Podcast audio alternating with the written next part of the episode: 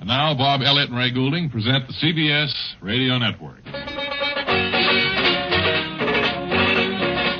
Hello, everyone. You know, oftentimes it's, uh, you read or hear about uh, people quizzing uh, people on the radio about why don't you ever sneeze on the air or did you ever get the hiccups? Did you ever or- have to? uh, Yeah.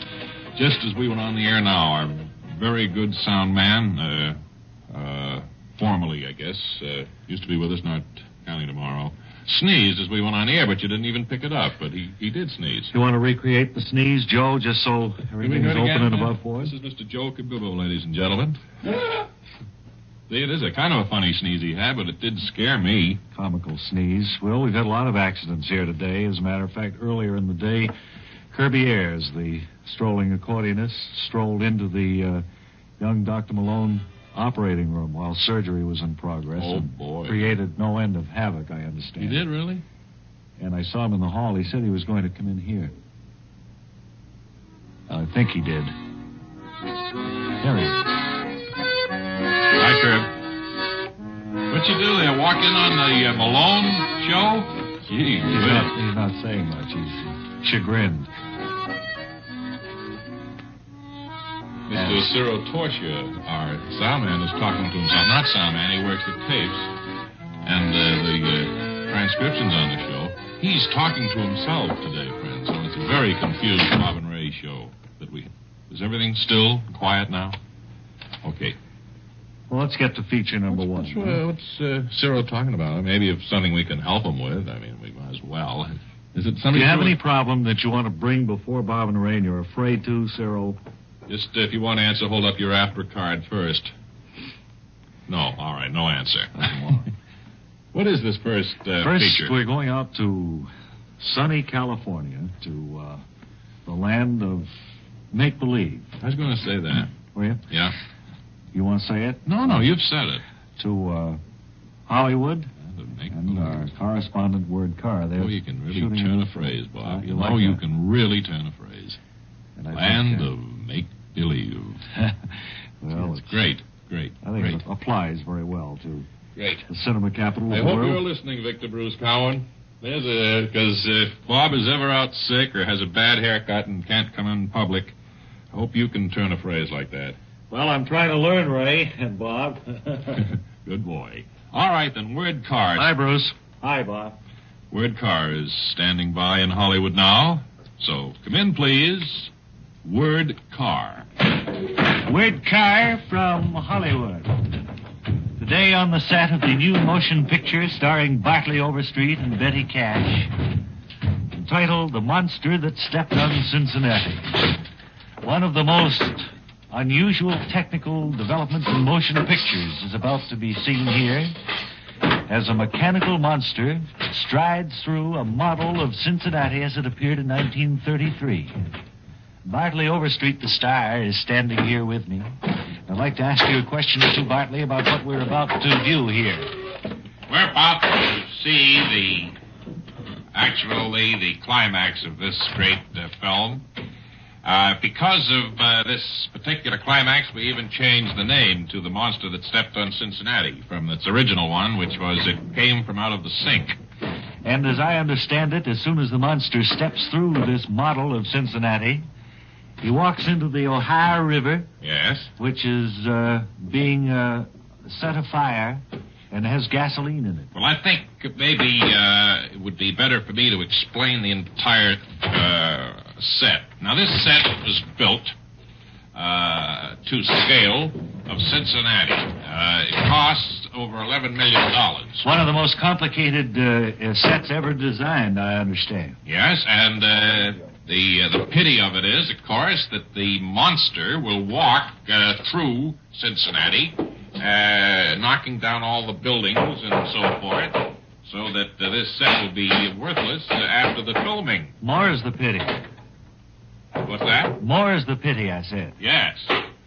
Well, uh, I see they're just about ready to. Uh, get to the climax and to kill this monster, uh, we have the Ohio River, of course, the simulated Ohio River flowing by, but it's filled with the gasoline high test, 37 cents a gallon. And at a signal from the director, the river will be uh, set afire We bought that in New York, and there was a city sales tax on it. Well, we don't need to go into that uh, particularly Costs now, almost Bartley. forty cents a gallon. And uh, what we do is, uh, when the monster steps into the river, a stagehand out of view will uh, set fire. to Line it. on the set. And they, oh, they- oh, Get it ready to roll. they're all set to go. Now you'll hear the I will music, hear it. and you'll hear a lot of noise as the monster, who really is normal size, walks through this miniature Sound. Action. Cincinnati.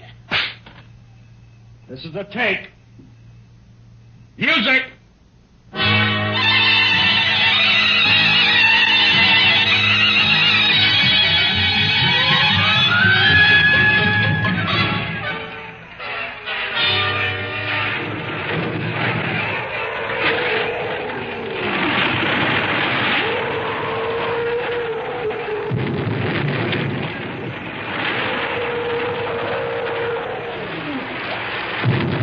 Okay. Light the river. Set the river on fire. What? Set the river on fire. Look, Somebody set the river on fire. The monster's already through the city. Will somebody tell the stagehand to light the river? Light the river. All right, cut. Cut. Cut. Cut. Cut. Why didn't you light the river? Well, a strange thing has happened. The Why didn't you light the river? the five hundred thousand dollar model of Cincinnati has been completely ruined. River. However, no one set fire to the river. Idiots. The director is tearing his hair, and uh, Bartley Overstreet, the star, Why didn't you light the river? is practically in tears. Bartley, can we have just a final word from you? Do you know what happened, or Yes, they didn't like the river, well, I understood that, but uh, and as a result, uh, the entire set is the ruined. uh, the set and the climax of this film is useless and ruined. Well, it's certainly a sad ending to Well, what. promised let's go back to the original title. So and just use the sink set. we'll have the monster go down the sink. Well, our thanks to you, Bartley Overstreet, for explaining this scene that we have just uh, seen blow up in our faces, so to speak, and it's word power from Hollywood back to Bob and Ray. Uh, I remember, oh, I think it was four or five years ago, Bob and I were at a microphone one day, and we were conducting a, an interview with a person who had a pet tortoise, as I recall. And uh, this. uh, to trade it, didn't they, or something? That's right. And uh, it gave us an idea. While we were interviewing him, someone called and said that they'd like to make a trade or swap something. Oh, give me the phone. Hello, hello, hello. We're on the air. Don't you know that? Hello, Ray. Oh. Kent Lyle Birdley here. Yes, of course, Kent. Say, I'm on my way back to New York, Ray. Oh, and, that uh, certainly is good news just for wanted us. to report on my progress. All right. Well, now go ahead, will you? Well, I'm in Moline, Illinois now, and I expect good luck. So this uh, this fellow gave us the idea for a swap shop, and uh, Well, what it did was establish us uh, a feature for radio that we've been doing for the past five years. yeah, Who was that on the phone? it was uh, Kent Lyle Oh. Birdsley, No. world's worst radio announcer. See, on is still on his way here. He's heading towards New York, Robin. Oh, Ray. good. You know how he talks. I know. You Yeah. So anyway, we're going to have a when swap he gets feature here, I'm today. gonna put the bite on you, Bob. I'm afraid so. Sure. Anyone here have anything they'd like to swap over the radio or on this program? Yes, I uh, I would like to swap an, uh, an attaché case that I have with You- Oh. the initials uh, BT Well, what would you like to swap it for, Mr. BT? for one with the initials uh, ZFM Well, Mr. BT, why would you or possibly want? F, uh, FQN Finley Quality Network. Oh, wait a minute now. I think we've got a we've got a, a fella here that uh, shouldn't be. Uh, do you work for them? Uh, yes, uh, I'm a We salesman. have we have orders uh, out that no uh, nobody from that network should be allowed in here. Mhm. And evidently, you weren't stopped at the door. I got had a ticket. However, as long as you have this thing to swap, why why do you want to swap it? Well, because uh, uh, the initials BT are not mine, and there was a mistake when the. I mean, you picked this up; it belongs to someone else, and you no, found yourself- uh, somebody gave it to me as a present.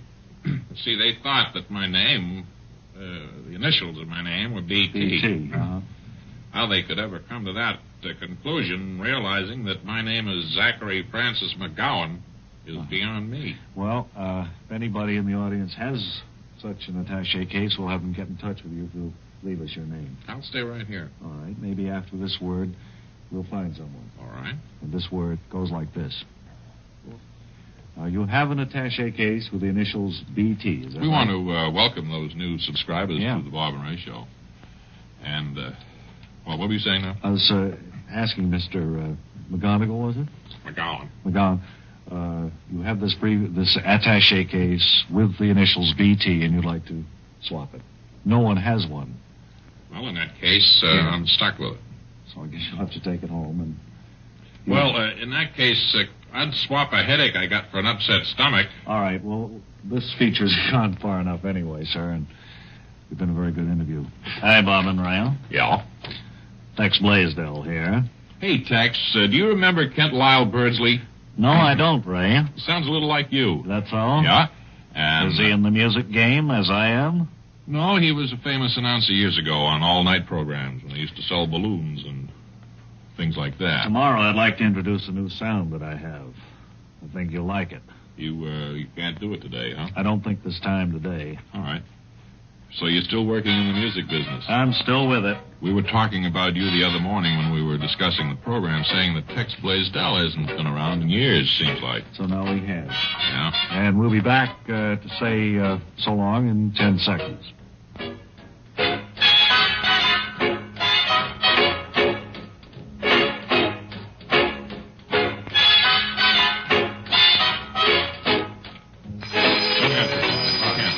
Until tomorrow, this is Ray Goulding reminding you all to write if you get work. Bob Elliott reminding you to hang by your thumb. He'll think we're going home.